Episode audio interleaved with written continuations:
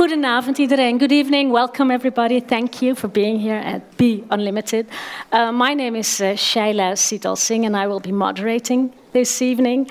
An evening about anger as a driving force of politics. And we're going to talk about the anger that brought us Trumpism and Brexit and Islamic State and Hindu supremacists in India. And we have two eminent guests to discuss this issue. We're delighted that they're here. On my left hand side is uh, Pankaj Mishra, um, Indian essayist and novelist. His essays have been published in the New York Times, in The Guardian, in The New Yorker.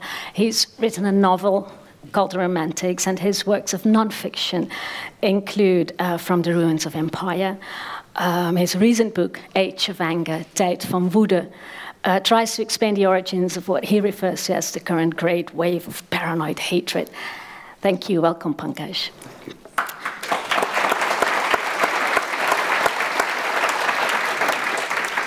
Next to him, Ian Buruma, newly appointed editor of the New York Review of Books, and, well, fair to say, the first Dutchman in this position.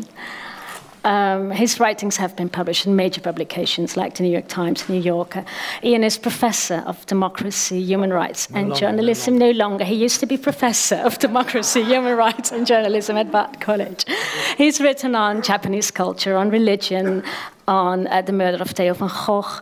Um, his books include Taming the Gods, uh, Year Zero, and his most recent work, Their Promised Land, Hun Beloofde Land. Books are here and there uh, up for purchase later. Uh, welcome, Ian Buruma. I will put these down now,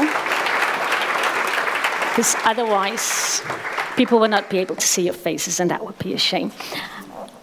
Well, thank you. It's an honor. It's a privilege to have you here. But let's start with you, uh, Ian Buruma. In September, you will be succeeding uh, Robert Silvers as editor of the New York Review of Books. Um, small magazine, highly influential. And in a recent interview in NRC Handelsblad, you said, well, when Barack Obama was in the White House, one knew that the President of the United States would, be, would read this magazine, would read the New York Review of Books. Now that role has changed. We're a voice of the opposition now. Well, that sounds like you're preparing for battle of some sort. Um, how will that echo through in the magazine? Well, uh, it's already uh, been echoed through the magazine as long as it existed because it was always um, a liberal in the American sense, a sort of left of center uh, magazine um, based on, although you had different opinions expressed by different writers, but the, the general tone uh, of the magazine, culturally and politically, is everything that, uh, that um, Donald Trump and the sort of populist right, um, not only in the United States, but it's everything they hate.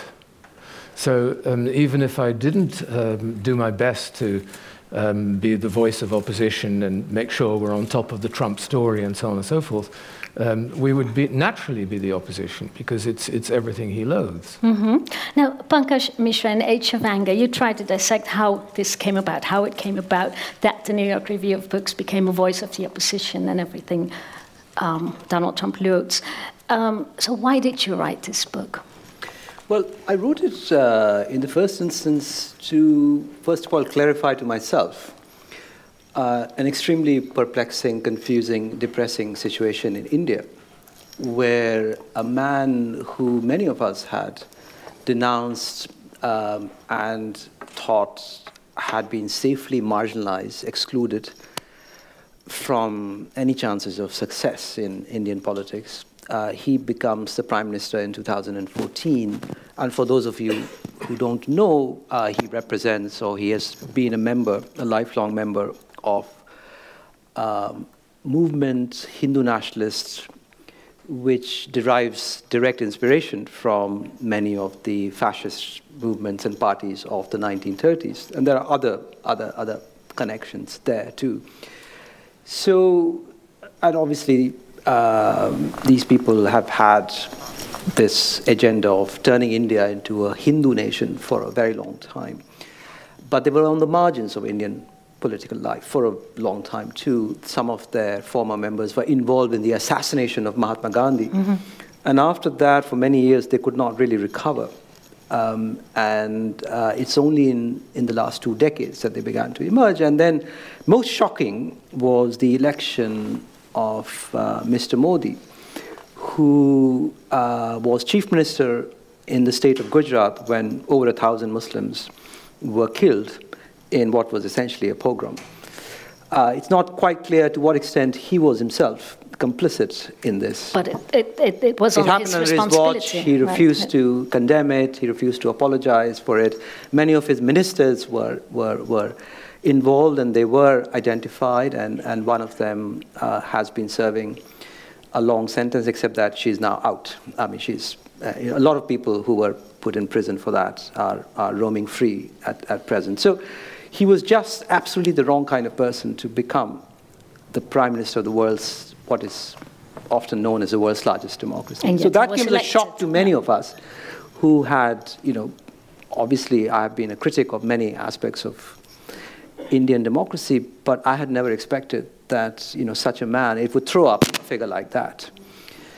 And um, it was really to, to understand why people elected him, including people from my own family, also friends of mine, old friends of mine who I've known for a long time, all voted for him. There was a wave across India that he is the man to save the country. And he's the man to restore us the glory and power that is our due as Indians. Is it sort of a strong leader fantasy? Very much so. Very much so. Um, I mean, people saw projected different fantasies into him, but the most the, the most significant one politically was that he is going to resurrect India and restore it to its rightful place internationally. He's going to make it strong militarily, economically. And uh, there was a whole kind of rhetoric of, you know, strength, power, 56 inch chest, so a whole kind of masculine rhetoric that we've heard from Putin and, and, That and, sounds and like Make you know, America Great Size of a particular, you know, uh, uh, uh, uh, sort of uh, uh, body parts. And this kind of rhetoric appeal, obviously appealed to a lot of people and, and also minority baiting going on at the same time. So it was really to understand what had happened there that I began to write. And then as I was writing it, uh, other things started to happen. Um the far right movements have been around for a long time, but they began to grow in strength. And then Brexit happened, Trump happened. Um, so, yeah, it it became, uh, in a strange way, uh, a book for this moment, even though I was initially focused on the experience of, of India. Mhm. Okay. Now you attribute the roots of anger to, well, actually modernity itself. This ideal of everybody enjoying fruits of freedom, personal freedom, individualism, stability, democracy, free market economy, and that that has turned into a disappointment, a sense of loss, and a source of anger for many people. Now, Ian, do, do you subscribe to this point of view that it's sort of modernity itself bears so many disappointments um, that it turns uh, that, that people get angry if, if, if it Well, doesn't I- deliver on its entirely- promises.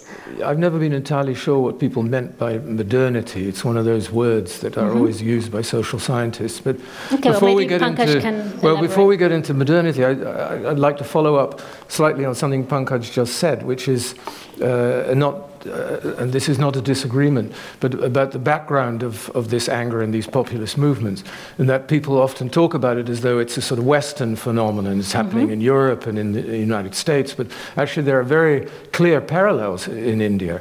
And the, the Hindu nationalist movement that Pankaj mentions, of course, does go back to way before World War II and was directly influenced by European fascism. But I remember, I just, it just came to me, but I remember walking through Lodi Gardens uh, in Delhi um, to get with Pankaj, and I can't remember which year it was, more than 20 years ago, maybe. 96, isn't it? Yeah. Yeah, and we had a, a, a discussion. It wasn't particularly an argument, but it was when co- the Congress Party was still very much in power. And the Congress Party, which of course was a left of center party, was socialist in the sort of Fabian tradition and so on, had been in power more or less since independence.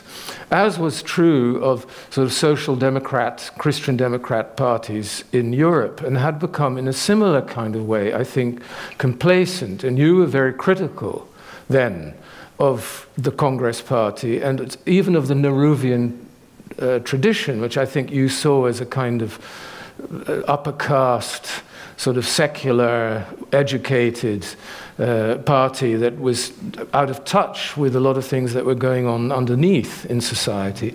And of course, we didn't know, I mean, the, the, the name Modi didn't come up then. But a, a lot of the pr- protest against this perceived elite monopoly of power is very similar, I think, to um, what has happened in Europe and America, where you have people who feel looked down upon, neglected, uh, their voices aren't heard, and so on. And, and some of this is has some truth and some of it is, is nonsense. But the same anti elitist anger, I think, erupted uh, all over and I think is very uh, analogous. So I, I, would like to ask Pankaj what he now thinks of the Nehruvian tradition and the, and, and, and the impact of uh, the rule of the Con- Congress Party in India for so long. Well, it's interesting that you should mention this because that's not long after I had been in college in India at a provincial university, which was a pretty dead end place mm-hmm. um, of the many, uh, one of the many dead end places that exist um, in India today, where you know the students were there working their way to a degree, but it was clear that they would, there were no jobs for them, that no jobs were going to be created for them and that they would also have to either go home or start some businesses and so on. And they were all people from provincial backgrounds like myself. And the person we disliked the most was Rajiv Gandhi. This is the late 80s I'm talking mm-hmm. about here, uh, mid to late 80s, because he represented this Indian ruling class, which was extremely well educated, polished, uh, spoke English fluently, but did not know much about what was happening in the rest of the country, was indifferent to the plight of many people, was extremely self serving. Uh, Rajiv Gandhi had all these people around him who had all been educated in, in, in Oxford and Cambridge, and they had come back with all these kind of fantastical ideas about modernizing India. So, when you talk about modernity, for a lot of people, modernity seemed like an entirely self serving project of the elites. Mm-hmm. That these people are just there to feather their ownness. Uh, and that was the perception. So when Modi won with this appeal against dynastic elites, by telling a lot of young Indians that it's these people who have been basically blocking your path to success, is this unaccountable, corrupt, self serving elite. I really could understand very clearly why he appealed to so many people because I was one of them. He had a point. He had a point. I, I, I, that sort of ressentiment that he that he tapped into. I was one of those people who had who had felt that mm-hmm. myself. Mm-hmm. That here were these people who came in after a fancy education elsewhere, moved straight into the highest positions in the country, and then basically, essentially devoted themselves to advancing their own fortunes and those of their family members. Mm-hmm. Which was, you know, I'm exaggerating obviously, but that was a larger pattern. And so, in retrospect, you know, I think Nehru, of course, uh, was someone who was completely incorruptible who had a vision for his country, like you know many post-colonial builders, which was that of taking his country into the modern world, into an industrial economy. And he did many things back in the 50s and 60s that he's not given sufficient credit for. But things began to go wrong in the 1970s. Uh, there were all kinds of problems. Uh, you know, problems essentially of governability, a large country with all kinds of political, economic crises, and you could already see in the 1970s the shift to authoritarianism uh, with Mrs. Gandhi's emergency. Mm-hmm. And um, I think now today, today we see a, obviously um, these crises on a different scale altogether. Hence this appeal of the strong man who can come and sort things out, who can also take care, take out this elite. And a lot of his popularity today comes from this emotional appeal that he makes to a lot of left behind, disadvantaged Indians that I'm here speaking for you, acting on your behalf, and that I'm the person who can put this elite in its place. Even though he himself is a member of the elite and has been, mm-hmm. you know, mm-hmm. in, in, in, in, in sort of colluding with the, some of the richest people in the country. But nevertheless, the rhetoric is, is deeply seductive for, for many people. Well, in that sense, it, the, the, it, it's, it has it, it, there's a strong parallel with what's happened in the United States and what's happening on, on continental Europe to some extent. Um, do you think it's the same process? It's elites who sort of alienate people, or is it, or, or are the differences? Well, obviously there are many local differences, mm-hmm. uh, many, many of them. But if there is one thing that is common to them, it is a sense of uh, there is a disaffection mm-hmm. with people in positions of power and influence in politics, business, media, that this is essentially a minority that has benefited a great deal, whatever call, you call it, modernity, globalization, that has benefited disproportionately from this. Because what is, let's define modernity or, or, modernization. How would, how would you define it? Well, I think, you know, the, the problem is modernity in India means something else, you know, mm-hmm. whereas here it is something, a large part of it is already achieved.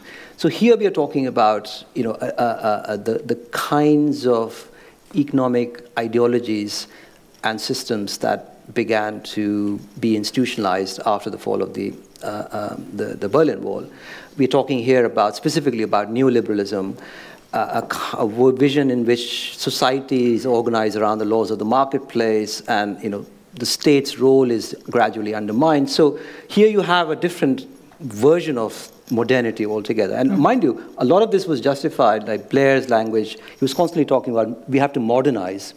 And what modernize meant was to basically cut down the state's role in welfare, in redistribution. Whereas for, for, for, for people in India, uh, modernity was a promise of material improvement. Mm-hmm. It was a promise of equality. It was a promise of you know, urban existence uh, but moving so away. was neoliberalism and globalization. Um, Ian, do you agree? That yeah, was also sort of sold as a means to um, advance even yeah, more in life. Neoliberalism is, is really very recent, and we see these problems happening in countries where neoliberalism really never. Um, hardly took off. I mean, France in Europe probably has one of the strongest right wing populist parties, uh, uh, Marine Le Pen, mm-hmm. which has a history and so on. Has very little to do with neoliberalism because Fren- the French state is still quite redistributive and still has a lot of the post war um, statist.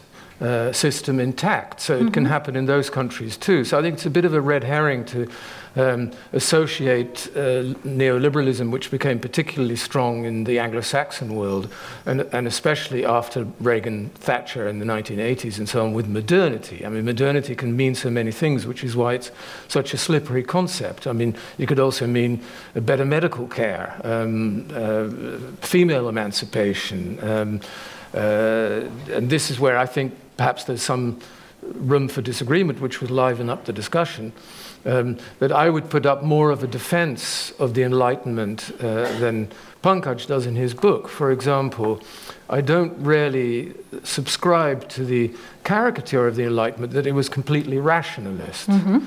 Um, that that was a, a, small strain of it, but the attack on religion was not so much a rationalist attack, although it, it included that in, in some thinkers. It was an attack particularly in France, on the absolute power of the church, on the idea of, idea of revealed truth, that you had to obey the priest because that's what the Bible said, and that's and that's. And, so it was a revolt against the elites absolute, as well, well against abso- religious in elites. a way, yeah, mm-hmm. uh, absolute monarchy, which you know that that because God had willed it so that you had a, a, a king who had absolute power and so on.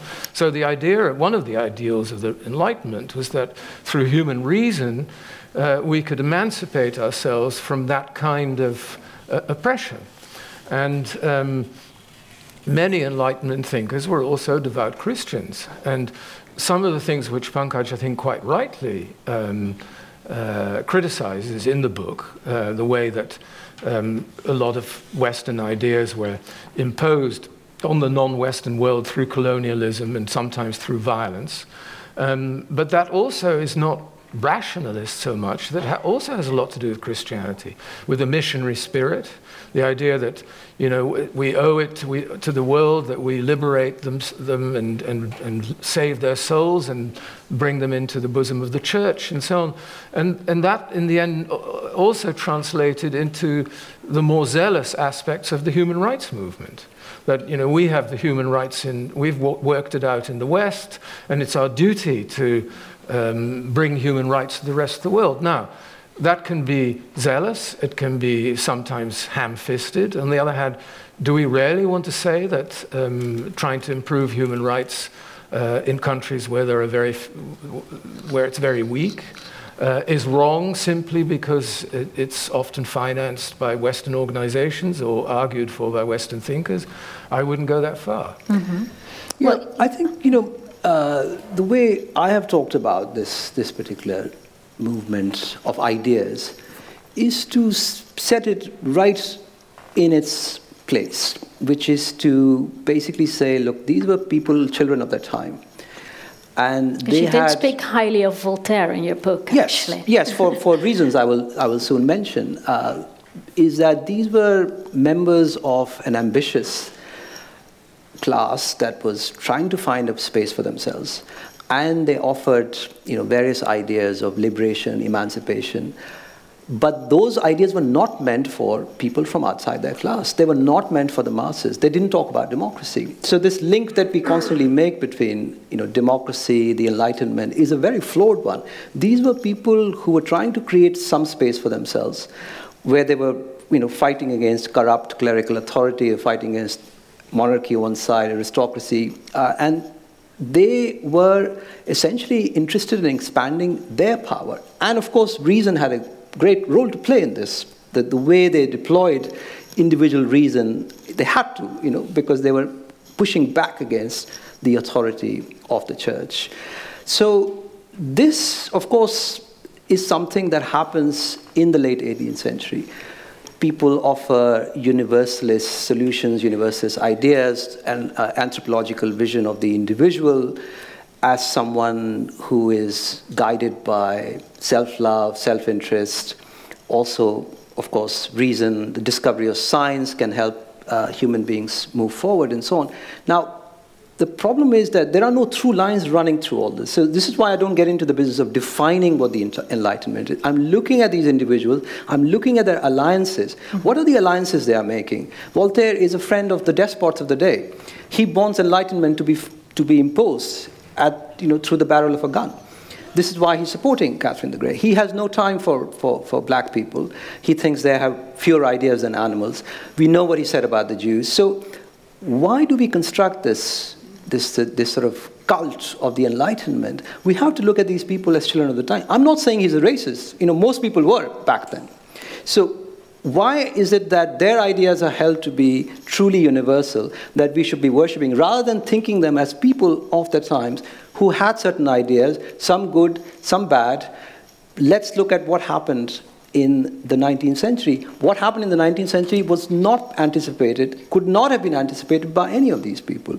So I think what I'm pushing back against is this notion that these people, with their particular ideas uh, and their particular alliances, they set off this, this, this, this whole, uh, in a way, this, this process whereby we overvalue these figures, these networked elites, you know, with their ideas of world improvement and, and, and massive social re-engineering, which even then they are very happy to pursue through despots. So the alliance that we see today, that we deplore between neoconservatives or neoliberals and powerful people, intellectuals, is something that is already anticipated back in the late 18th century. Mm-hmm by the alliances between Enlightenment intellectuals and these various despots. Yeah, your, your sort of hero, if I, if I may say so, is Jean Jacques Rousseau, um, because he warns against no, individual, yeah. individualism. Well, it's um, he, he, well he, he, warned against individualism material progress as an end in itself uh, so, so, so why is he so important well he's important because i think he offers within the enlightenment you know he's all, all been upheld uh, as an icon of the counter enlightenment. I mean, you know, these binary oppositions, very much a product of the Cold War, where he's very much a figure of the Enlightenment. He is someone who believes that emancipation is a way forward, you know, that we cannot. He's also critical of clerical authority. He's not so much critical of religion itself, but he's critical of those who abuse religion to expand their own power. So he is, in many ways, he's in agreement with the other thinkers of that, of that period. But his critique is really of intellectuals as they formulate ideas of the elite, of his, also a metropolitan elite, as it formulates ideas for other people to follow. And ideas that often end up being imposed violently upon them. So he is someone who's looking at these theories and, and, and you know, how people should live, what a good life should consist of, what a good society should consist of. And he's saying this business of self love, pursuing self interest, uh, vanity being prized, um, this is going to leave a lot of human beings extremely unhappy that you know freedom is important, but what is freedom to be used for? So that is the question he, he poses. I mean, there are many other things, obviously. He, he, he and is that a question that. that's still valid? So political today? communities are important. Mm-hmm. You know, mm-hmm. that we need politics. Yeah. You know that is that is his major contribution. That commerce and science and reason, individual reason, that's not enough. We need to know what forms a political community. And in the process of defining this political community, you know, you can see that all kinds of political tendencies flow from whether it's national, cultural nationalism, you know, uh, uh, romantic nationalism of the kind that we've seen many times since then. So uh, he, he is responding to that project essentially of the metropolitan elites and saying that we need a lot more than that. It will leave a lot of. I'm not sure all this is entirely historically accurate because, on the one hand, you, it seems contradictory to say that people like Voltaire, first of all, it's an anachronism to criticize him because he wasn't a Democrat. I mean, the liberal. No, I'm not criticizing. I'm just saying that that is a link often made. Well, I'm not criticizing. No, the, the, that democracy in the end uh, flowed from, from, from ideas that were then formulated, and I think you can make that case. But to say that he allied himself with despots seems a little tendentious because what was on offer, I mean, the, they didn't have liberal democracy democracy in those days, and he allied himself usually with monarchs who were relatively liberal, but he looked up much more to, to England, which was really his ideal at the time as a sort of um, society where reason and, and, and um, individual freedom and so, so on were further developed than in other places. But I think. Um, that Rousseau, in some ways, if you want to say that there, there is a link between ideas of the 18th century and oppression and despotism and so on in more modern times, I would say Rousseau is more guilty of that than Voltaire, because Rousseau had the notion that um, the, that politics uh, and, and, the role of the state was not so much a matter of, of a contract between uh, the ruler and, and, and the ruled. Um, in the way that Locke and, and others formulated, was, was, but that the state represented the will of the people. And that particular idea became very influential in communism and fascism and so on. Again, I'm not to say that Rousseau was either a communist or a fascist. That would be just as anachronistic as to say Voltaire was not really a Democrat. But I think that I, Rousseau's idea actually was politically more toxic than anything that uh, Diderot or, or, Voltaire said. And there's something contradictory by saying, on the one hand, they were only out for the power of, small, of, of the, their own elite, and the other hand, that their ideals incorporated uh, improving mankind, universalism, and so on, which was very much part of their thinking. Now, you can't have it both ways. If, you, if, you, if you're trying to develop uh, ideas to improve uh, mankind, however um, yes, but ill-conceived they yeah. may be, but that's not the same thing as that you're trying to find arguments simply to protect the uh, monopoly on power of a small but elite. The, the, the problem is that the rhetoric of universalism always has exclusion built into it. So they are formulating universal ideas, but what does it mean to exclude Jews? What does it mean to exclude blacks from, the, from, from even considering them human? What kind of universalism is this that we're talking about? Well, here? So, slave owners in, in America talking about liberty. what kind of liberty is this? So, the, what I'm trying to say, really, I'm not actually drawing through lines between Rousseau, what happened in the 19th century, or what happened in the 20th century. What I'm trying to say is that universalist ideas proposed by a minority of self serving people, essentially, you know, perfectly right uh, that they were self serving. What else could they be at that time?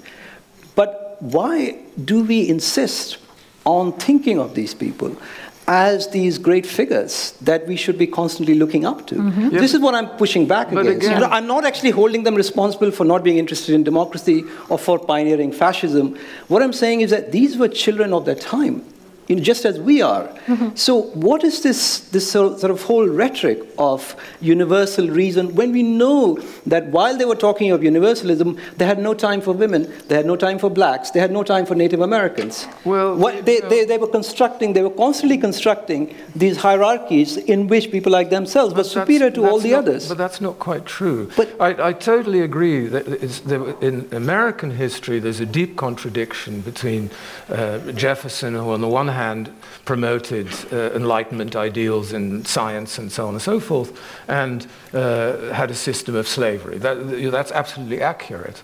But Voltaire, again, it's more complicated. He didn't exclude Jews. What, what, what, what Voltaire did was that he, he did indeed have sort of universalist notions. And one of his models was actually China, which he idealized. And he had this notion that you, uh, and the reason he idealized China is that he thought um, he was one of the, the, the, sort of pioneers of the common European tendency of sort of picking on a country that's very far away and rather unknown to set it up as an ideal uh, with which to criticize your own society. But he, he idealized China because he saw it as the rational state, as a sort of uh, a state run by educated, rational uh, mandarins who are no longer uh, under the sway of what he calls the, the, the bonzes, the Buddhist and, and other sort of the priestly castes and so on. Now, that, he, he didn't necessarily uh, have a very accurate understanding of China, but that was his idea. His uh, criticism of the Jews and of the Christians, don't forget, was that he saw them as people who were still deluded by uh, believing in the Bible and being religious and, and so on, and were unenlightened.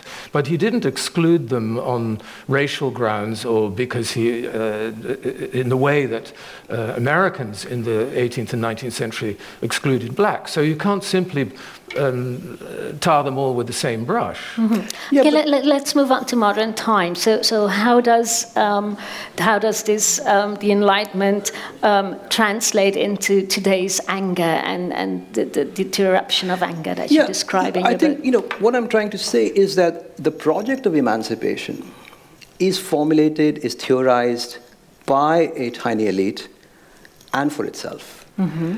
and what we see then is that project because it's so seductive, it's so attractive. You know, moving out of all the hierarchies.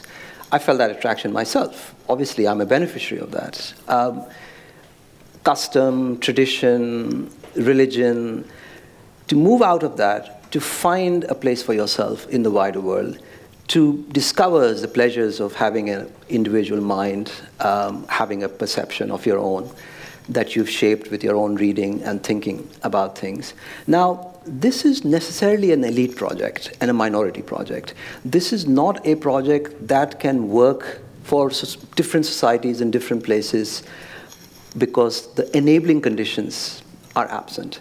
So, you will see historically that it has worked best in countries which manage to accumulate enough wealth and power where these ideas could be realized, these ideals could be realized by large numbers of people within those countries. So it's a and those countries item. happen to be in Western Europe. Yeah. They went out, they colonized, they were already doing it while, while, while, while these people are formulating these ideas. And they're all part, part of the same complex. You know, these people are not doing it in a vacuum.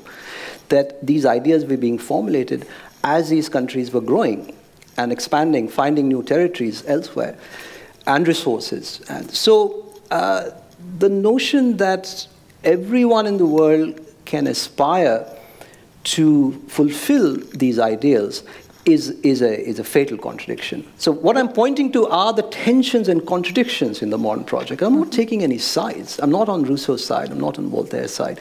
I'm saying that we have to be aware that this project emerged in very special conditions, very special circumstances, with a kind of universalist rhetoric, except that it was not universal in application. It arrived in large parts of the world, as Ian said, as imperialism as a project of mm-hmm. emancipation, which basically was interested in extracting commodities and resources from these places, large parts of Asia and Africa.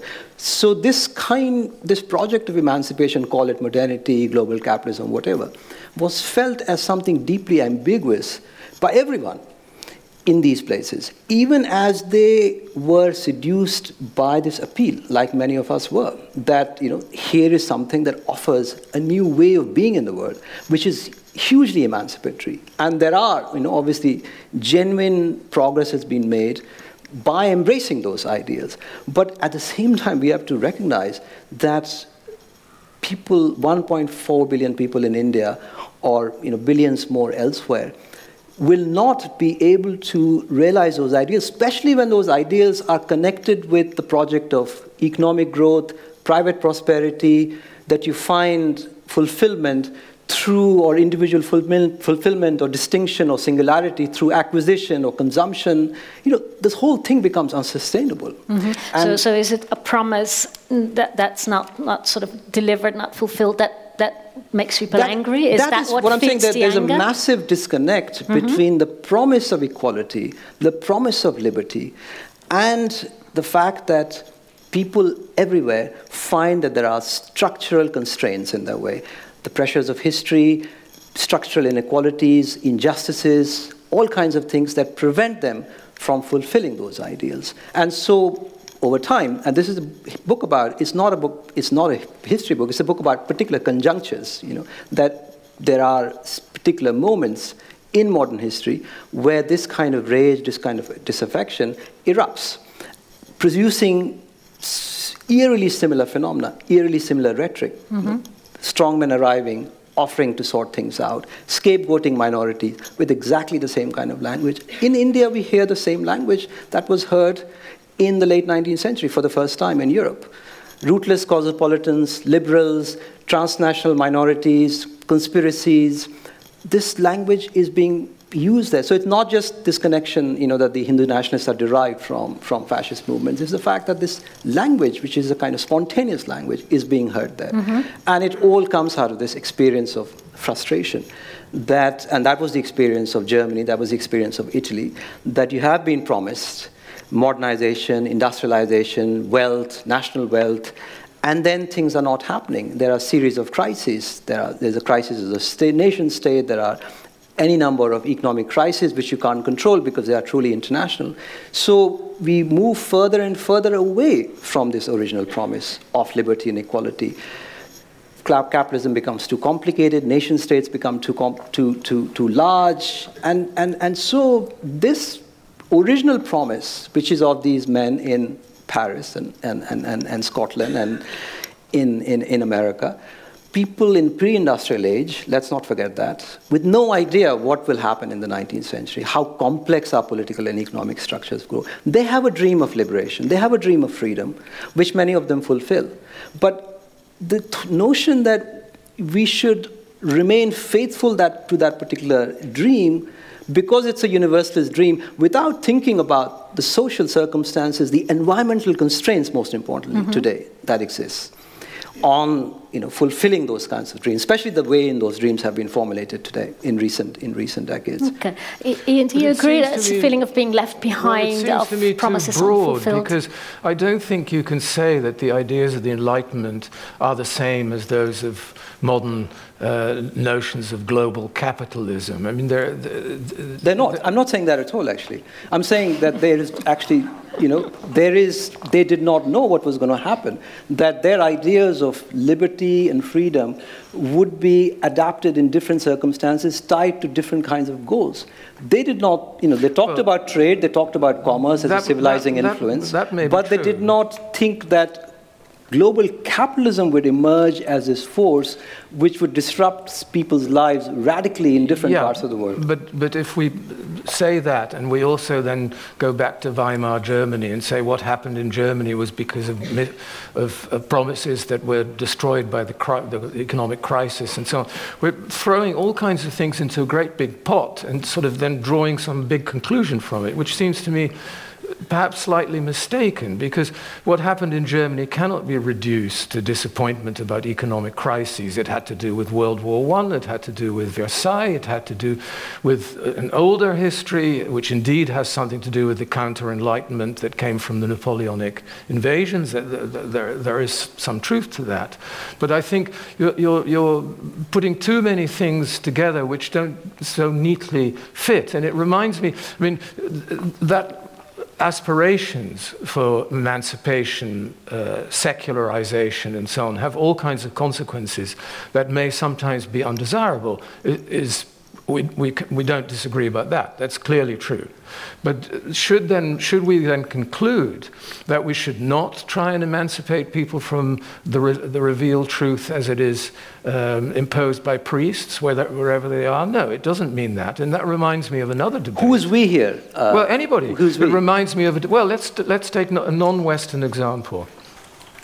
Um, in uh, Singapore, in the 1980s, uh, which was one of the wealthiest countries in Asia. So it had nothing to do with disappointed economic aspirations and so on.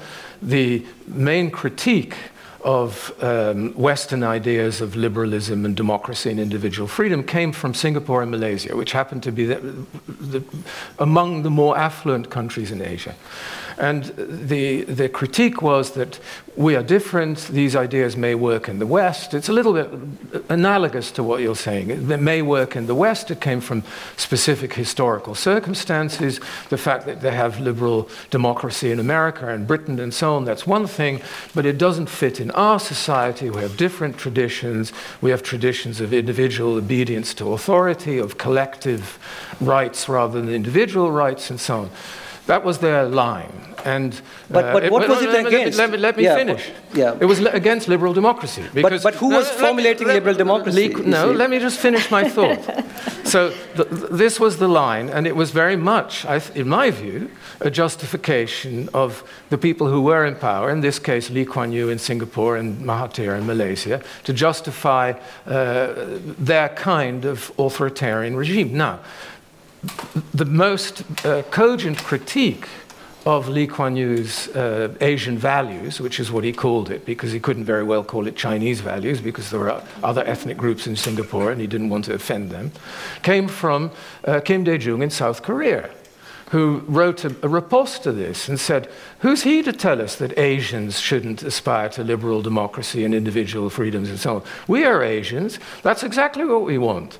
And uh, wh- who's he to define what are Asian values and so on? And he said, quite literally, he said, Maybe these ideas did come from the West. If we can benefit from them, so much the better. The, the, the rhetoric of Asian values, you can agree upon, that's an entirely, again, another elite offering a kind of self legitimizing discourse, saying that this is what really is what we are institutionalizing in, in, in, in our society, justifying their own power, and in, in, in, in this case, justifying a despotic uh, regime. But we have to also acknowledge that a lot of this kind of rhetoric, Asian values, has been around for a long time, first of all. He's not the first, first person to say that. Um, it was the Japanese who started this rhetoric, and before them, uh, also Indians, uh, mm-hmm. uh, um, um, also Chinese, this, this sort of notion that Asia represents uh, a different way of being in the world. But what I'm trying to say, what was it in response against? What was it responding to? It was the rhetoric of universalism that one way works best for everyone. This is what Ian I'm trying to say is that this thing doesn't come out out of nowhere. It doesn't happen in a vacuum. All these people, and Singapore, India, all these cases are people who have suffered imperialism, who suffered racial humiliation, who were told that they are inferior, that their Asian values are crap, that the Western way is the best. So what we see is a kind of defensiveness which then becomes a kind of justification of all kinds of despotic regimes. We see that today in China, we see that everywhere.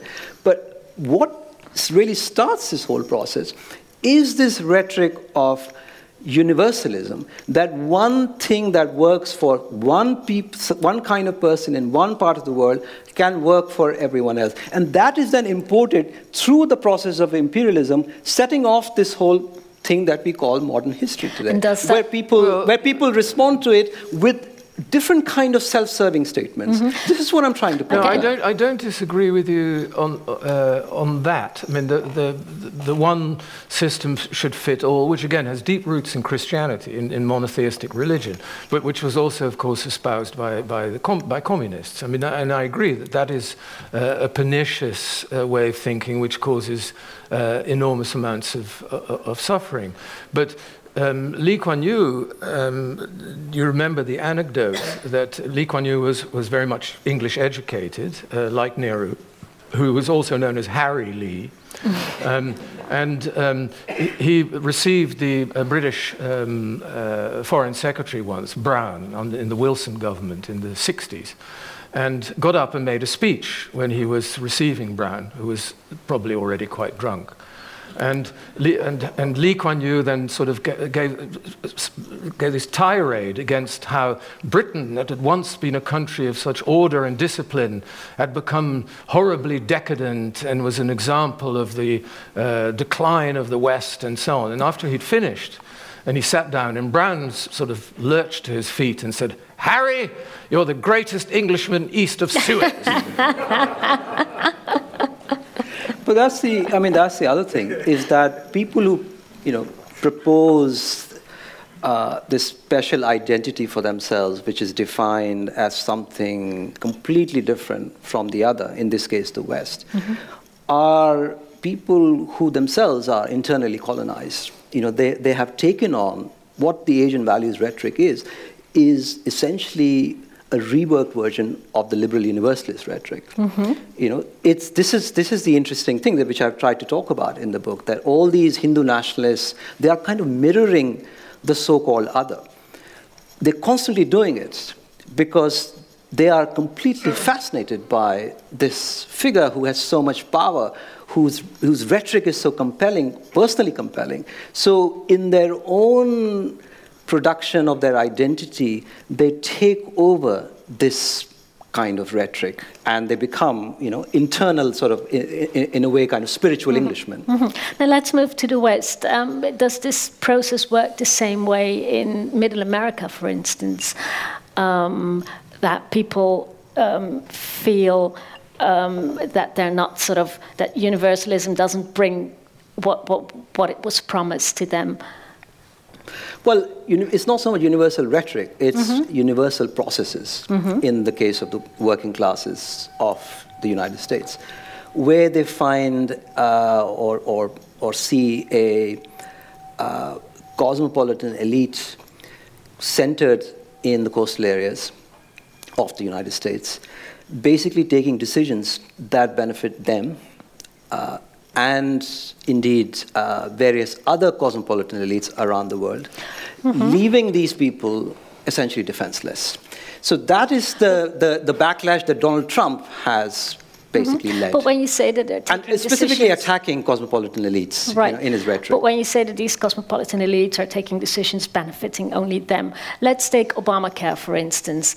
That's um, something that was um, um, um, um, that, that, that, that was started out by a cosmopolitan elitist guy in the White House, um, but it was meant to um, uh, to actually make life better for a lot of people. So how does that transpire? I mean, why was there so many anger about Sheila, this? we're not really talking about rational self-interest mm-hmm. here. We're not talking about people acknowledging who might be the person or the leader best equipped to give them what they want. Mm-hmm. We're talking here about suffering, about people lashing out, demagogue arriving to identify particular scapegoats, enemies. This is a situation that has occurred over and over again in history. Mm-hmm. So this is not a question of you know people thinking rationally pursuing their self-interest, using their individual reason, using the discoveries of science. This is, this is why we, we kind of live in this post-enlightenment world, you know, where uh, all these notions have fallen by the wayside. You know, the idea of a well-educated citizenry, when you have mass media spewing false news, fake news, propaganda all the time, uh, social media, you have so many forces acting upon individual minds. So this project of individual reason, individual autonomy is in danger like never before. And so it's in this context that you can persuade people that it's these people who are responsible for your plight, who don't care about you, who just care about each other. And but, but that's that what is, you're saying too. So you agree with them? I'm not uh, Because you were saying that cosmopolitan elites in the, in the two coasts only care about Yeah, themselves and uh, self-serving. uh, are not, don't really care about these people who are suffering. But the, the, the problem is, and this is what I think people who are on neither of these sides have to recognize, that there's a lot of truth in their accusation. Mm-hmm. That there are these elites created by, especially the last three decades of rapid globalization. These are, these are facts that everyone knows. Mm-hmm. You know, this, this is not in doubt that globalization has benefited largely this tiny minority help the rich get much richer, that social mobility is blocked for many people, and that in America is one of the most unequal countries in the world today, and the people who have benefited are people who have managed to connect themselves to global processes. So there is a lot of truth in this, that the benefits of globalization have been cornered by a minority, and that minority happens to be the most well educated, even if they're not in coastal, all of them are in coastal areas, happen to be the most well educated. So the people were right to throw they, the they, rascals they are out. not they are not completely wrong. They're not completely wrong. So this is where I think demagogues uh, uh, essentially reap their harvest. That there is in the lived experience of many people many many actual truths that they run with, turn them into mix them with falsehoods, and present this very seductive cocktail to the masses. So there are these real truths about their situation that inequality has been really, really obscene, in, in, especially in Britain and the United except States. if you look at the, the, the crowds that um, adore Donald Trump in his rallies, they tend not to be the very poor or the downtrodden. They tend to be um, middle class uh, white people, usually of a certain age, whose rage is partly against the um, urban elites and the educated and so on. And the black man in the White House. Uh, well, against Yeah. people who are poorer than them. yeah. So, um, uh, but let's, let's agree to disagree about the sort of history of the Enlightenment and so on. If uh, the ideas that come from that and the aspirations towards more individual liberty, secular, secularization, less dependence on revealed truth, and all the rest of it, if these, the, the, these uh, have, led, has, have had such undesirable results, what alternative would you propose? Because one alternative is indeed a sort of neo traditionalist rhetoric that you get a bit in China, sort of reintroducing Confucianism or. Um, at its crudest, it's sort of, you know, we want our country back and make America great and so on. But uh, h- how do you see that? I mean, what kind of politics would See- you propose as, a, as an alternative to the aspiration uh, towards more individual liberty and more democracy? Well, I actually want to diagnose the problem correctly. And you know, uh, you keep saying that the ideas come from there. What I'm saying that those ideas were proposed by a tiny minority for itself. And then those ideas became attached to all kinds of different processes in the 19th century, in the 20th century, and most recently in, in the last three decades. So it's not like there isn't, I keep insisting, there isn't a through line between the ideas of the Enlightenment and the present. What we see are different, different periods in which this modern project of emancipation assumes different forms. But then, which is not to say that the modern project of emancipation should be abandoned. Pankaj, why- The, the challenge is to make it available for people for whom it was not originally meant. But if isn't that- no- but if isn't there's that what has been tried? But tried? if there's no straight line, why bring in Rousseau and Voltaire and so on? Because that why is- not just talk about neoliberalism? Well, that is when these ideas are first formulated. It's the, it's the radical no it's the radical moment in history when ideas of individual autonomy of equality these are absolutely radical ideas these are proposed right. that is the first time okay. so we are agreed upon this that the modern world or what we call modernity assumes, begin to assume this form in the late 18th century. Okay. That is the general consensus right. intellectually. So, so, let's, so, so let's say we, we, we, criticize that. This has had, had undesirable consequences. What alternative kind of politics would you then uh, espouse? Well, well would, if, you, if, you, if, if, if what I'm trying to say is that this particular rhetoric of universalism that connects the enlightenment you know that all these ideas come from there and that you know, this is something that everyone else should be doing, this has been dominant around the world. I mean, let's recognize that this is, has had the kind of power and influence that no other yeah, but which no other ideology, you, no other new traditionalism or whatever has. So you are not really, you know, what when you're asking me to propose solutions, you're basically asking fish in the water to no. say, is there any other place where you can no, swim? No, no, not, not you solution. Know, it's, it's, it's, it's no, this is the world we live in. This is the world created by Western universities. So, so there's no alternative? Is that what you're saying? Well, this where is, is the, the alternative? This, this, this, is, is the world and this, this is, is the world we live in. This is what I'm trying to say. You're saying there's no alternative? Well, what can be the alternative? Well, How can fish climb out of water? Well, that's, well, that we've tried different systems. We've tried radical equality in, in, in, communism. We've tried different types is, of exactly. systems. Exactly. I mean, this is you know what we what we end up doing. This is what I'm saying that with communism, with political Islam, with Hindu nationalism, all we are doing is sort of you know running up these mirror images of these ideologies. You know, the, look at the limited repertoire here. But mm-hmm. then perhaps of, you're saying Fukuyama is right. It's the end of history. Well, it's interesting that history and the end of ideas. Was, actually. You know, that, yeah. that, that declaration, original formulation was that history ended when Napoleon got up on his horse. Right. You know, that was the original formation that Fukuyama ran with. Right. And that is a correct one. I, I don't think. think. it is correct. That is a correct one. I don't think well, it is correct. in the sense I mean, that... the world, the world the changes sense, constantly. In the, in, the, in the sense that this kind of rhetoric, which of course Napoleon most vigorously advanced, this notion of universalism, which he was the first to impose through violence, uh, through mass murder on large parts of Europe, also in, in, in, in Egypt, um, and, that was and, and, and, emancipated the Jews and, and, created laws and so on from which we well, still benefit. Mass murderers, mass murderers have done a lot of good things. No, you know, that's not. But, he did. Uh, Hitler made re- trains run on time. No, so, he no, didn't. we, we can't credit them for, for, for, for different achievements. Yeah, no, but that that but Nevertheless, the point is that he was the first one to advance this universalist ideology, which is now everywhere. Mm-hmm. You know, and all we see everywhere are its mirror images. Okay. So, what, how can we even talk about alternatives? Well, but I think context. Napoleon is an interesting thing to talk about because, yes, uh, he, uh, a lot of people uh, were killed as a consequence of his military campaigns, but his, his brand of millions, not a lot. Well, his brand of universalism is actually something that, in this country as well as other countries, we still benefit from the idea of equality for the law and, yeah. uh, and so on uh, did come from them. The emancipation of minorities did come from them.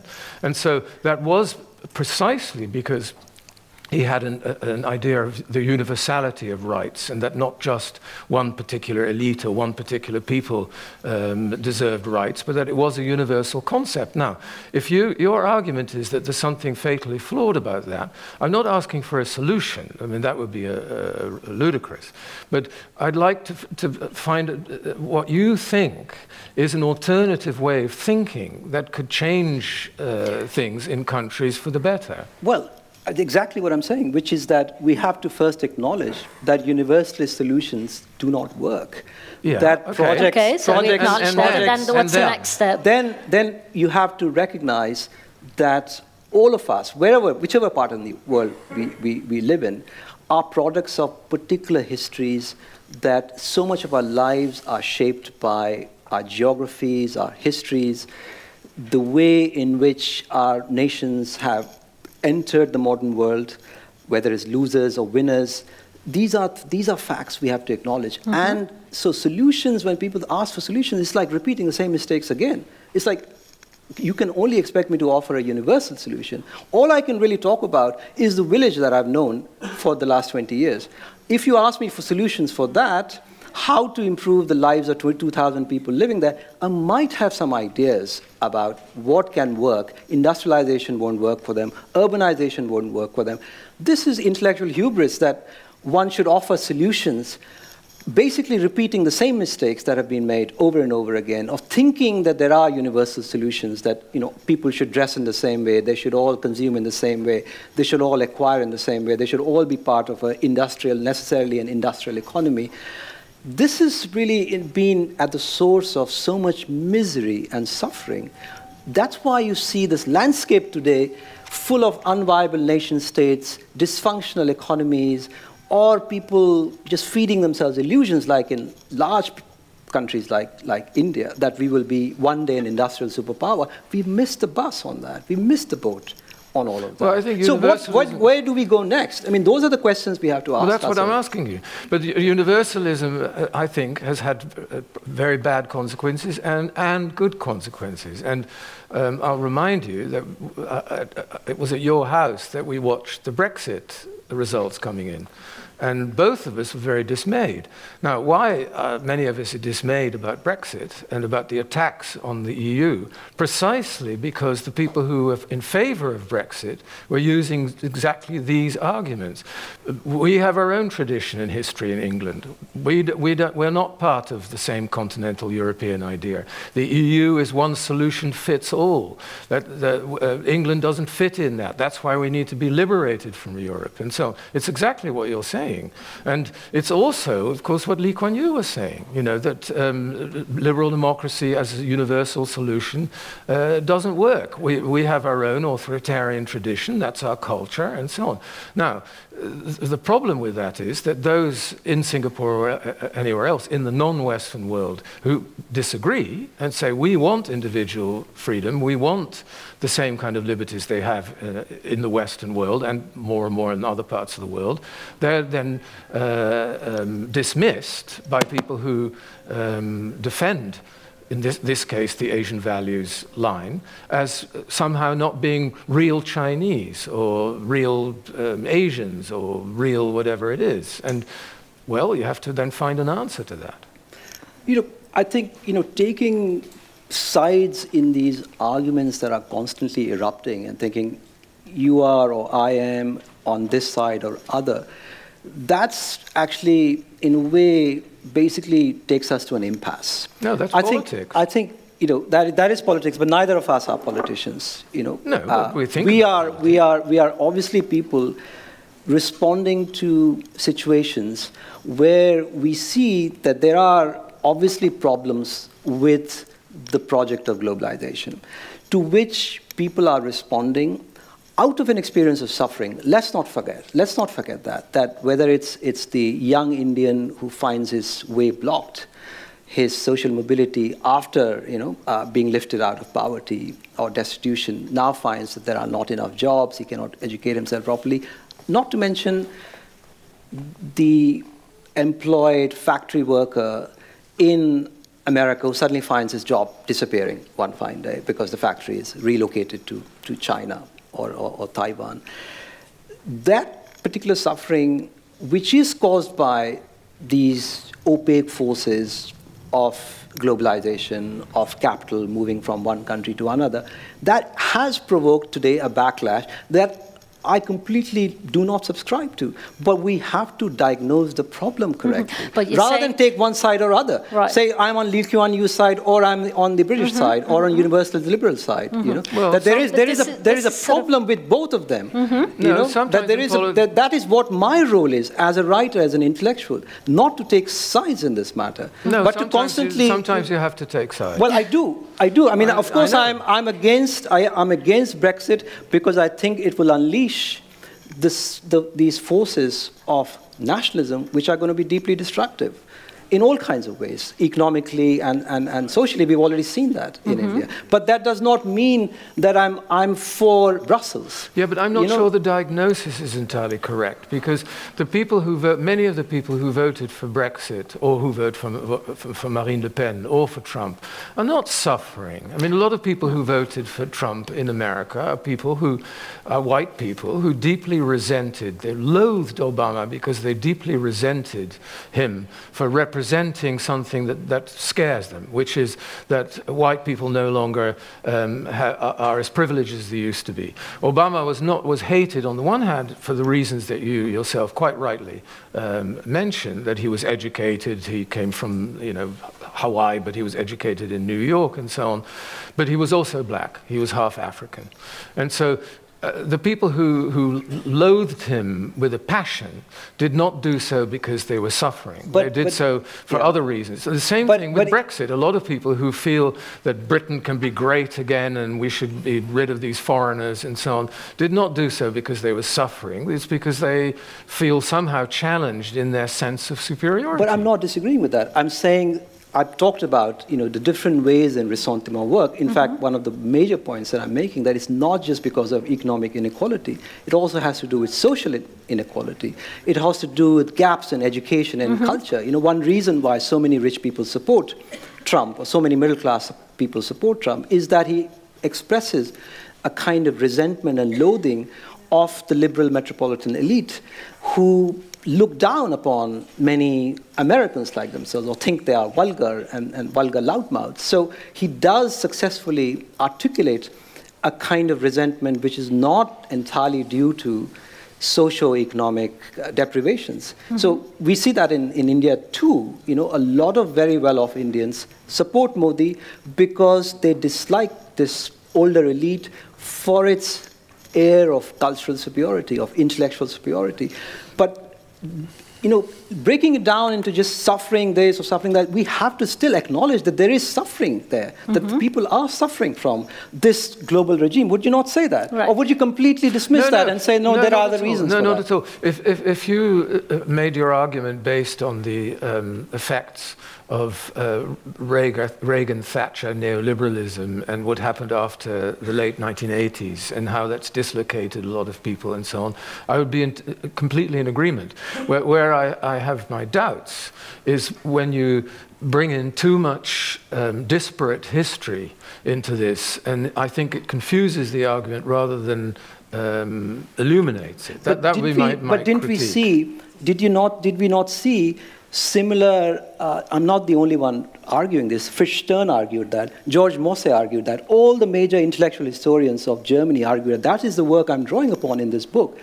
This particular ressentiment that we saw in late 19th century Germany, which was also not entirely rooted in economic inequality, it was rooted in social inequality, intellectual inequality. All these different emotions were at work there. So this notion that, you know, that whatever is happening today is something only confined to the last three decades seems very strange. Well- Two world wars were fought in Europe among competitive nation states, Yeah, but- aspiring for the same kind of things, which is national Well, wealth and ta- power, let's take led by demagogues manipulating masses in the same way that they are manipulating them today. So how can we deny that history, that history which is essentially one of violence and torment Well, for many, many people? Tens of millions of people died in that. Let's take late 19th century Germany. Why was the resentment there so much stronger than, say, in Britain of that time? And if the reason was the wrong-headedness of uh, universal aspirations to individual freedom and liberal democracy and so on, then you would expect it to have erupted in, in Britain much more than in Germany. Late 19th century Germany was, uh, a self, was, was an authoritarian state and uh, that rejected a lot of those ideas of liberal democracy and individual freedom and so on. So th- this is where I think the, the, But- the historical analogies But why did they reject confusing. it? Why did they reject it? Why did they Why did they what? reject liberal democracy? Bismarck and, and uh, Yeah. because they came from a Prussian military authoritarian But tradition. what, what was the national project? The national project was to make uh, Germany Britain, great. Germany as successful as Britain. but that was later. That was in the early 20th century when they built up their, their navy. But Ian, that is, that, is, that is not, that is completely ahistorical. From the very beginning, from the very beginning, and this is, you know, again, I'm not the only one saying that. This is what the historians of Germany have said throughout. From the very beginning, from, the, from reunification onwards, the project was to catch up Yes. with True. with, with Britain, Yeah. industrially, militarily, And- the and entire they- national project was based upon that. Responding again to imperialism, which had been hugely successful. What was Britain's, what was Germany's project? To be as successful an yes. empire as the British were. True. And in that process, this, all these feelings of humiliation, of left behind as a nation, of being scorned by humiliated, all these stereotypes about the English we were talking about earlier, about the Jews, all these things started to come but together. what's that got what, to do with Voltaire? what, what, do you uh, think about uh, Ian's analysis? Well, I'm not saying it has anything to do with that. wrote, but Voltaire and Rousseau... Uh, give us a chance to hear what Ian wants to say. Okay, please, yeah. No, no, I think we should give a chance to you, because uh, we don't have that much time for questions. No, just one, one last uh, uh, question to you. Um, in Ian's analysis, he just said that um, um, the, the, the, current revolt can also be explained as a, a white, um, white middle-aged men who are afraid that they're losing out, who are afraid that, um, well, because of the emancipation of others, um, they're losing their place in, in, in time and history. Um, what, what, what's your opinion on that? Well, this is the paradox about freedom that mm-hmm. we have to understand. You know? That we talk too glibly about these notions, that freedom is something always geographically constrained. Mm-hmm. So freedom can be in particular contexts, particular circumstances. In this case, what you've just mentioned is a classic case of one person's freedom colliding with another's. So you have one part of the world rising, becoming more prosperous, stronger, and the other person feels their freedom of maneuver increasingly cramped. So freedom is never really should be seen in absolute terms. It's always relative. So this is why you know we should explore more deeply some of these tensions and, and, and contradictions of the modern project of liberation, of freedom. Because it immediately, when you see it working in history, you will see that these freedoms of a particular society, of a particular nation, immediately collide with some other part, especially when the world is as deeply interconnected as it is today. So this is, you know, with globalization, we have really entered what Hannah Arendt called negative solidarity. You know, capitalism, technology, forcing us to inhabit the same sphere, making it more and more claustrophobic. And so this notion of freedom becomes hugely compromised in the process. Know, this is why I think when we talk about alternatives, we have to first acknowledge these complex realities. Mm-hmm. Now, Ian, talking about alternatives, I mean, you asked uh, Pankaj about alternatives. no, no, no. I want to hear your alternative hmm. first. Um, uh, you, uh, you, just analyzed saying, well, the. Um, it's, it's also, um, well, it, it, it's people feeling disenfranchised and they don't recognize the country any longer. Um, uh, they revolt against the elites. What would be your solution or to what? To the next step. To, to, to, to, the anger. I mean, you, talked about Brexit. You said, well, that's not only social, people are socially, economically deprived, but they also feel like they need to revolt against an elite, against uh, Brussels, against uh, outside forces. Well, I think the revolt against the elites are a symptom and, and, and not the, um, the, the, disease. Mm-hmm. Um, the, the problem is that there are too many people in, in democracies who feel um, somehow disenfranchised. And I think that's partly to do because a lot of the party systems in many countries have become sclerotic. It's the same parties who keep on coming back. And this is why I think the Congress Party in India was indeed in power for too long. Mm-hmm. And um, so. Uh, the optimistic view is that it's not, and maybe the election of Macron is, is, is, is, is a um, harbinger of, of possibly better times to come, and it may be a solution, that the parties are beginning to shift and different parties come up. The old party system will, uh, will, will start to uh, disappear, and we get new parties representing new interests. And the parties so far um, have been largely class based. Uh, you had parties representing the, the business interests, you had parties representing the industrial working class, and so on. And since the economies have really changed, um, this no longer really reflects reality anymore. So um, different interests um, have to be represented politically uh, by different kind of parties and, and, different programs. And that's a painful process. And, but I think that is the only solution. I don't think that globalization or interdependence or international or, or the, the international, pan-national institutions and, and, so on are necessarily the problem. I mean, I still believe in the EU. I think the EU is very flawed but and can be reformed and so on. And nor do I really believe it's the end of history. I mean, uh, people, societies keep on changing, ideas change, new ideas come up, and so on. So I don't think uh, we're all fish uh, uh, gasping for air underwater and there's no way to escape, and so on. I, I, I'm not quite as pessimistic as that. And as far as the uh, and I think here we, we, certainly have common ground. As far as uh, wars and tensions erupting from um, powers coming up uh, that are rubbing up against powers that are established, and uh, German imperial Germany in the 19th century wanting to catch up with Britain, which led to, to violence and so on. That is, of course, true.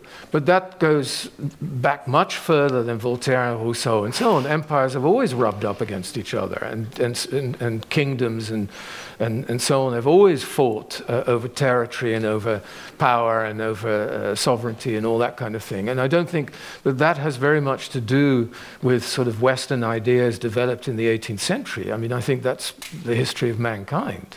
But um, I'm not proposing to expand um, our historical discussions that. Thank you so much. Let's open the floor for discussion. I think there's someone with a microphone walking around. Yeah over there. Is there anybody who would like to ask a question or make a comment or right there in the back?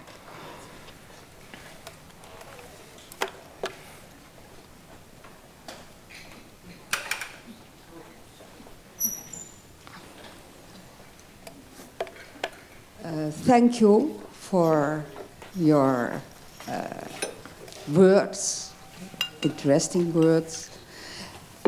But I missed one word solidarity. And that's what I like to ask you. We are so connected in the world nowadays. Marx said, workers of all the world unite. People of all the world. Yeah. And we are not able to unite against this, this economic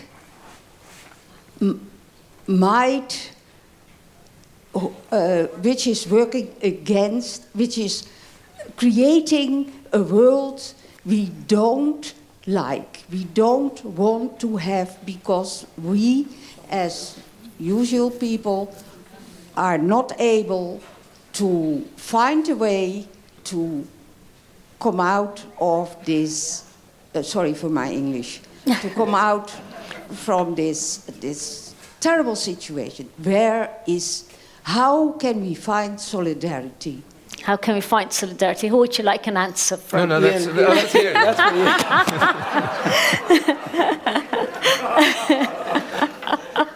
but it is. I mean, I, I think it's a it's a, um, hugely neglected um, idea. We have invested too much in a kind of hyper individualism in, in, in recent decades, and you know that has been the part of a larger assault on all kinds of collective projects of, of welfare, whether in post-colonial uh, Asia and Africa, or indeed in, in post 45 uh, Europe, that we have moved away from previous notions of solidarity, of, of, of, of kind of you know, national communities developing, growing together, that there's been too much emphasis laid on private wealth creation, people pursuing their individual self interests completely individually. Um, and the, the expectation that they would create this wealth which will eventually trickle down. All of these theories have proven to be utterly false. So I do think we need to, you know, rediscover these, these, these, these sort of principles of, of, of solidarity, which, you know, were most vigorously formulated when the effects of um, capitalism were felt, were widely felt across 19th century Europe. When E.P. Thompson wrote about uh, the working classes and their culture of solidarity, it was their culture of solidarity that softened some of the harshest edges of a, a capitalism that was uprooting and, and dispossessing many peoples. And I think today many people feel particularly exposed and powerless because those cultures, those institutions, whether it's trade unions or whether it's other intermediate institutions, things that stand between the individual and the world uh, and buffer, offer comfort to the individual, they've all gone missing. So we do need to, you know, rediscover some of the virtues of solidarity, and it can assume, you know, many, many, many different forms. Otherwise, we cede ground to the right, to the far right or to the fundamentalists who do offer solidarity, a very seductive offer, which many people take, which mm-hmm. many people embrace. But one could also argue that, um, well, maybe in the past, um, the working classes, there, there, was more solidarity, but they were poorer, they were less healthy, they, um, nowadays they live longer, they have more money to spend. Um, so, so they actually advanced in life they have more credit mm-hmm. to spend. Um, well, they, they, they, sorry, go on. No, I mean, uh, we can agree that solidarity is a fine thing. Absolutely. So, um, but, but I think the history of post 1945 Europe is exactly the opposite from what you're saying, because the, the, the conclusion people draw from World War II is precisely to have um, welfare states, to um, have some kind of unification of Europe to um, uh, strengthen collective welfare in all kinds of ways. And that began to unravel, as, as I say, really in the 80s. But that's 90s. exactly what I'm saying. Yeah, but that's, that's why I, I think your argument would be much stronger if you uh, concentrated it on that rather than uh, but, but, but, we've been was, through this. But, but no, but, but again, you have to then ask Ian. we're repeating, you, you take these particular it. episodes out of context. Why was the need for collective welfare felt after 45. It was recognized, especially by Christian Democrats, that that old system of competition, of nation states competing with each, other, with each other for scarce commodities, resources, this whole model uh, universalist model had deep, deep flaws, that we had let too much stress that, no, no, on, on, on certain. But that wasn't and that universalist novel. You're, you're, saying they were reacting against nationalist selfishness and so on. That's not universalist, that's the opposite. No, their, their solution was universalist, but, that we should. But it's, it's, a, it's, a, it's a universalist ideology which proposes competition among individuals, among nation states, as the way forward, as the way to progress. Well, you mean social See, Darwinism? Uh, this is social Darwinism exactly what triumphed in the 19th century. And you know, the, in reaction to that, the collective welfare project, social democracy, was constructed that we cannot repeat those kinds of mistakes again. In the last, I do take this point that, of course, in the last three decades, that contract or that compact has unraveled. And, and, and one reason why, you know, we, we are in uh, sore need of um, a solidarity, a fine thing, as you say. Mm-hmm. yeah, I mean, the, irony, reason it unraveled. But the irony yeah. is that social Darwinism, I mean, I, I, and I'm pretty sure we won't disagree about that, that social Darwinism had its greatest appeal amongst intellectuals of the non Western world. It had an enormous appeal in China, in Japan, and in India. The, the forerunners of Modi's movement, what, you remember biceps, uh, Bhagavad Gita, and beef biceps and Bhagavad Gita, because they thought that to, bring, to make the Indians virile again, they ought to eat beef like the British. but that, that, that whole idea of uh, social Darwinism and we have to fight to survive and so on, uh, although indeed came from, from the West and, and, uh, and had pernicious uh, um, results, but um, became particularly strong in the anti-colonial But that's, that's movement. You know, you've just proven a point, you know, that all these ideologies, whether political Islam, this is what I try to say in the book, which start to take shape in the late 19th century, Vivekanand, um, political Islam, even Buddhism. Buddhism gets formulated as a nationalist ideology that has to find a place for itself, has compete with other religious ideologies or nationalisms. So they are kind of mirroring each other. You know, this is this, this sort of state of competition, what uh, uh, Arendt calls in our context negative solidarity, that you know, these are constantly people borrowing from each other, mirroring each other. So you know, when we talk Yeah, about alternatives, that's something we have to remember that these so-called alternatives were essentially versions of the same sort of thing. Mhm, right. But, We're- but we're without gonna going back to the another fish in the water, I, I don't think I don't think we're ever going to see the end of the competitive instinct amongst human beings. I mean, that, Well, That's human being. We're going to take uh, another question. The gentleman here in front. Yes.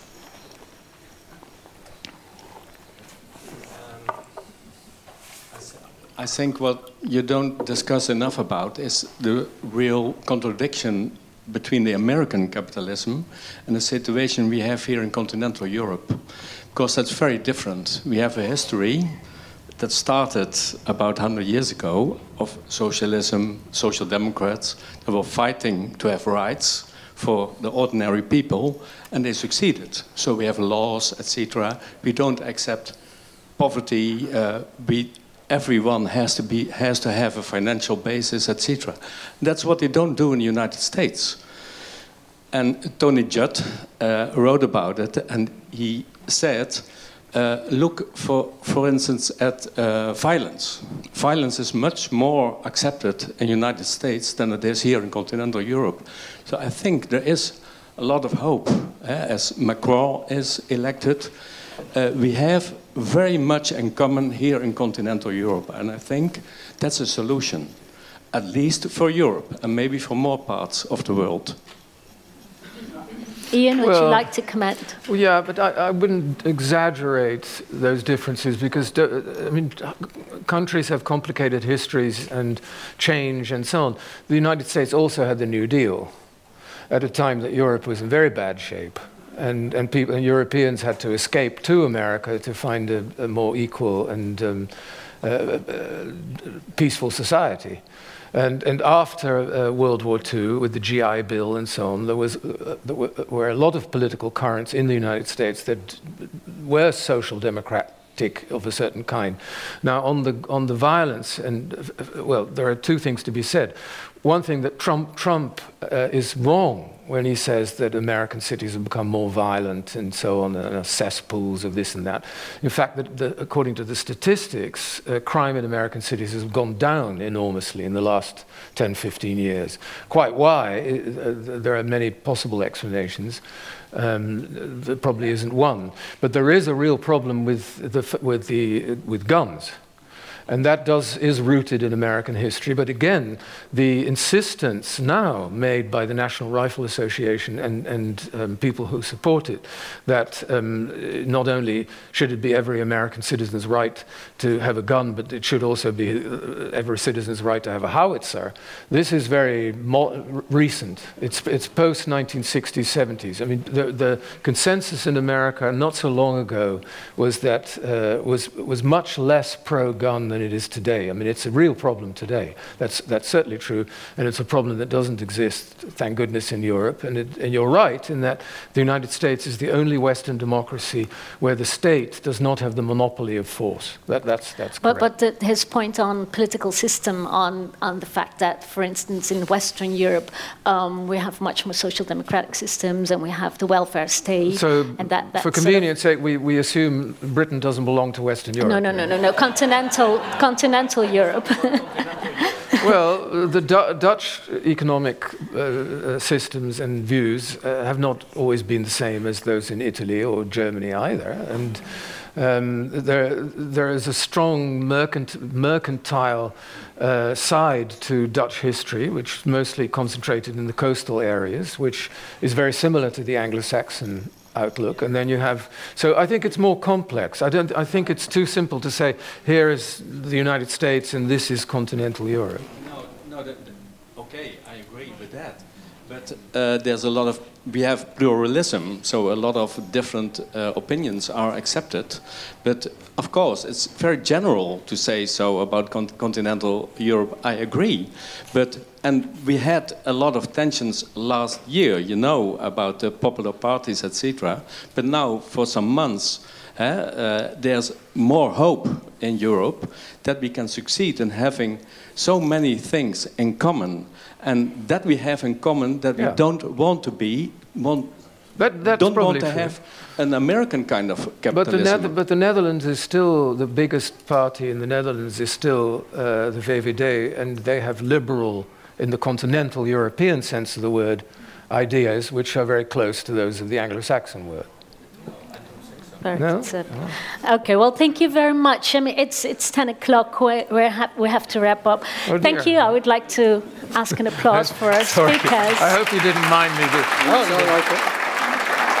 Thank you so much. Ja. Nou, dames en heren, dit was eh, de laatste. Eh Be Unlimited eh, voor de zomer. Ik wil nog eh, dank vragen aan Anton Simonis voor de techniek. Of u hem ook graag even wil bedanken. En dan heb ik nog een paar huishoudelijke mededelingen. Eh, de volgende bijeenkomsten, de eerstvolgende is op zondagmiddag 3 september. Dan is het het Haags Uitfestival. Dan zijn Writers Unlimited en Be Unlimited allebei aanwezig met een kraam. We verkopen dan kaartjes voor de programma's in september en oktober. En eh, het eerstvolgende programma is op vrijdag 8 september. Dan organiseren ProDemos en partners voor de zevende keer de Nacht van de Dictatuur. Ehm, dan gaat in de bibliotheek aan het Spui kunt u ehm, genieten van Ilja Leonard Pfeiffer en Özkan Akjol. Die gaan in gesprek met Jeroen Vullings over vrijheid en dictatuur. Absoluut een aanrader. En op vrijdag 29 september is de openingsavond van de Week van de Afrikaanse Roman. En dan hebben we een programma met een aantal Afrikaanse auteurs. Ehm, ook zeer aan te bevelen. Alles staat op de website en Facebook van Be Unlimited, dus kijk vooral. En achter in de zaal kunt u eh, werken van beide auteurs van vanavond aanschaffen. En ze zijn ook nog beschikbaar uiteraard voor gesprekken en eventueel signeren. Dank u wel.